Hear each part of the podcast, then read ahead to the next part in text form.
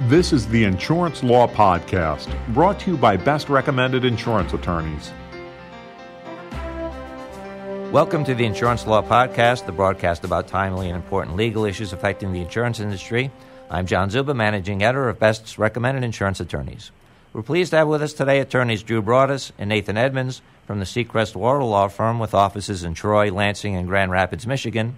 Nathan Edmonds is a senior partner and has been in practice for over 20 years, specializing in defense litigation. He's experienced in defending all aspects of motor vehicle litigation, including first party, third party, uninsured, and underinsured motorist litigation. He also works closely with fraud investigators to obtain the best possible results for his clients. Additionally, he has authored several articles for the firm's automobile negligence publication. He most recently authored a no fault newsline article that served as an informative update regarding the recent Michigan House and Senate approval of bills imposing no fault and liability insurance regulations on ride sharing services. Drew Broaddus is a partner with the firm and has obtained excellent results in a wide range of practice areas. He serves as chair of the firm's appellate and insurance coverage practice groups. He also is renowned for victories achieved in his practice of appellate law. He also has done recent work on the topic of transportation network companies and autonomous vehicles which is the focus of today's discussion. First off, we're very pleased to have you both with us today. Thank you, John. Thank you. Nathan, today we'll start our questions off with you. Uh, can you tell us briefly about the transportation litigation recently passed, and does this solve all of the problems for insurers? Well, initially it would appear on first blush that it does. Um, however, the law has not been interpreted yet, so I would tell you yes, it does, as it kind of leveled the playing field between the transportation network companies uh, to equal them with taxis. Uh, that law was passed on December 21st, 2016, uh, requiring the transportation network companies uh, to carry $1 million in third party liability coverage as well as having first party no fault coverage. Um, when they're not on delivering passengers, they're required to have fifty thousand, one hundred thousand dollars for third-party coverage, along with first-party um, no-fault coverages. And there are also some other um, interesting aspects uh, that appear to address uh, the problems for insurers. Now, Nathan, if an insurer does not disclose the use of a vehicle for transporting passengers for hire, what can be done?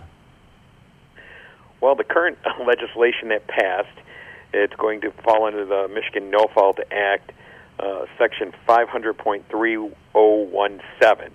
Um, when that happens, uh, someone doesn't have it, they have the option now to exclude all coverages.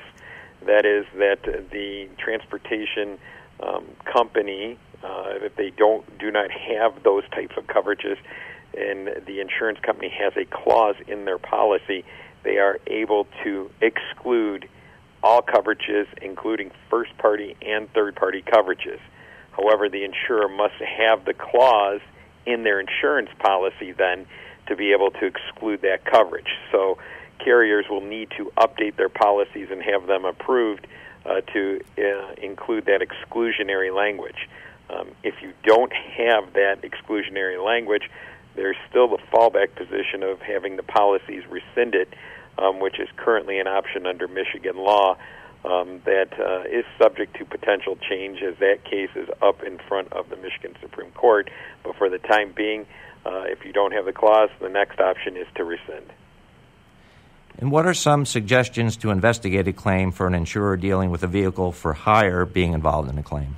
These are they can kind of be tricky. The first um, aspect that I would tell an insurer is to um, ask for the records of the transportation network company, uh, whether it be Uber, Lyft, get everything that you can from them. If they're not willing to provide it, then obviously you go to your insured, ask for their records, um, ask for the tax returns of your um, insured slash driver, see if they have been driving for them.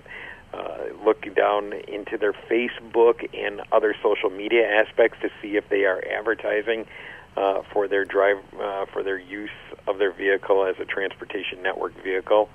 I would also tell the insurers then to obtain statements of um, anyone uh, involved in the accident, as well as people who come to the scene after, whether they're witnesses, police, fire, rescue. Um, take as many statements as possible because they will say, "Hey, this person told you that uh, they were driving." Uh, the driver said, uh, or a passenger said, you know, the driver ran the light. So when you have those type of statements, those can always help later on. Um, if you can't get a recorded statement and no one wants to speak with you, then possibly consider using your examination under oath clause in your insurance policies um, to pin down your testimony so that um, someone will not be able to change uh, their testimony after they get representation. Consider also looking at video surveillance of local uh, um, businesses to see if they have any uh, footage of the accident. Because if you see someone getting out of the back of the car, clearly that will help you in your defense that it was being used as a transportation network company. Um, those would be my initial thoughts for you to help you pin down those claims and uh, avoid the potential liabilities and pitfalls that happen as uh, someone becomes repped later on. So uh, the earlier action is always the best course of action. Thank you, Nathan. And Drew, turning some questions over to you now. What happens if a passenger is hurt and an Uber or Lyft driver failed to buy the commercial insurance required by the new act? Well, assuming we're dealing with a PIP claim or first party claim under a No Fault Act, uh, we would also assume that in most cases uh, the individual is going to have their own insurance and the driver um, likely has his own insurance as well under a non commercial policy in this scenario. Um, what often happens is this leads into a primary function inquiry where the, the challenge becomes whether MCL 500.3114 subpart 2 or 3114 subpart 1 controls, and basically that's the insurer of the motor vehicle versus the insurer of the injured person. And what this basically calls for is an inquiry as to whether the vehicle was being used basically as a taxi or not. So we get into questions about how much was this individual uh, driving for Uber or Lyft? Were they using the vehicle for other things? Um, that again assumes the situation where they, they both have their own insurance and just not the commercial insurance. If, for example, the driver has no insurance, it would fall back to the individual uh, who is injured, uh, their own policy. If um, neither one has insurance, it could be what's called an assigned claims situation, where the claim could fall over to our assigned claims system and it, basically get randomly get assigned a no fault carrier since it is still a no fault claim. The liability uh, would could also be an issue here. Um, again, that could fall back on the driver's insurer, and then you could be dealing with um, exclusions and rescission, as Nate alluded to earlier. Drew, could a business exclusion be evoked in defense of a PIP claim if it's learned that an insured is driving for Uber or Lyft under a non commercial policy? Well, apart from the specific language that Nate mentioned earlier, it's unlikely because the general rule is that uh, exclusions really don't carry a lot of weight in the first party context, in the, in the PIP context. Uh, there are mandatory coverages, uh, and they cannot be excluded by policy language. Uh, in certain situations, this could be helpful for a liability claim. Uh, in other words, the carrier could utilize this exclusion to deny providing a defense to its own insured. But in the PIP situation, again, unless new legislation has been followed specifically, uh, it would probably not help. Will the new TNC statute have an impact on claims that are currently pending? Unlikely. Uh, the statute took effect on March 21st, 2017. The general rule in Michigan is that statutes only apply prospectively unless the legislature expressly or impliedly indicates an intent to give it retroactive effect. And I've been through this new act. I didn't see any indication by the legislature that it would apply retroactively. So I think the default rule would control. How soon can we expect to see autonomous vehicles on the road in Michigan? Well, uh, sooner than you might think. Uh, we just had a new law enacted on the 9th of December of 2016, uh, which allows them to operate in extremely limited situations uh, on roadways for the first time. It replaced an earlier law, MCL 257.663, which had limited autonomous vehicles to basically test sites, um, closed tracks for research and development. The focus of the new act that just passed in December is still on research and development. So you're not going to be being picked up by a autonomous taxi anytime soon, but you may see these vehicles uh, on the roadway. Again, very limited use, uh, subject to specific permits, still for R and D. Um, but it's a big step, in that we could actually see them, you know, some uh, on the roadway next to you, where you know previously it was illegal under the old act. and there will be something called automated platoons, um, which are talked about in the new act. Those are specifically allowed now. Basically, a group of autonomous vehicles.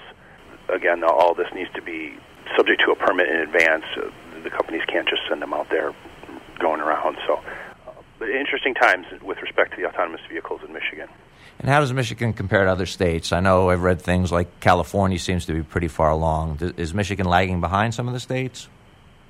Well, I think there might have been some perception that Michigan needed to catch up, and that was some of the impetus behind the new act. But really, I think some of this has not been reported accurately in terms of how often autonomous vehicles are actually being used. Um, for example, the state of California recently shut down uh, an Uber program, uh, but those vehicles turned out actually weren't truly autonomous when you look closer. They needed uh, an engineer and a safety driver in the vehicle that could uh, take control whenever necessary in order to operate on the roads. So, again, there was kind of some misconceptions around that. Also, when we look closer at these stories, it, it turns out that they're often being used in an extremely limited geographical area and uh, subject to very specific similar to what our new act would allow. For example, in Pittsburgh, there was a pilot program that got a lot of attention, but the more I read about that, I learned it, only had four vehicles in the entire city of Pittsburgh, and again, there were uh, an Uber driver and engineer sitting in the front of the car. So, again, they're not quite as uh, ubiquitous as some of the media might imply at this point. Now, Nathan, which states are watching closely, and any final comments for us today? Well, the TNC networks um, appear to now be in 43 states with regulations, and Michigan, obviously being a no-fault state, uh, appears that many states are going to watch how how our wonderful law is interpreted. Uh, that is going to be the biggest um, development that has occurred as we've had no fault since 1973 here in Michigan, and it always is subject to interpretation. That seems to be the funnest thing that happens in the field of law. Even though I can tell you what the legislation appears to say, it's always subject to a wonderful interpretation by whatever judge or the Court of Appeals or Michigan Supreme Court as it will uh, obviously work its way through. Um, the best aspect um, that I can tell you is uh, for any individual or for the insurance company is that uh, for an insured, you need to be honest and be forthright, and if you do that, you have no problems. It's when you fall into the problems of uh, the non-disclosure that uh, the issues crop up. Uh, so, if anyone has any questions regarding uh, what to do, whether their policy covers it, um, or how uh, to move forward, feel free to contact us. We'll, we'll be glad to talk to you and help you out. Nathan and Drew, thanks so much for joining us today. Thank you. Thanks again. That was attorneys Drew Broaddus and Nathan Edmonds from the Secrest Wardle Law Firm with offices in Troy, Lansing, and Grand Rapids, Michigan. And special thanks to today's producer, Frank Vowinkel. And thank you all for joining us for the Insurance Law Podcast. To subscribe to this audio program, go to iTunes or our webpage, www.ambest.com slash claims resources. If you have any suggestions for a future topic regarding an insurance law case or issue, please email us at lawpodcast at ambest.com. I'm John Czuba, and now this message. Best Insurance Professionals and Claims Resource is the top website for locating qualified professionals and need to know insurance information for the claims market. Brought to you by AM Best, the world leader in insurance industry information. Visit ambest.com slash claims resource.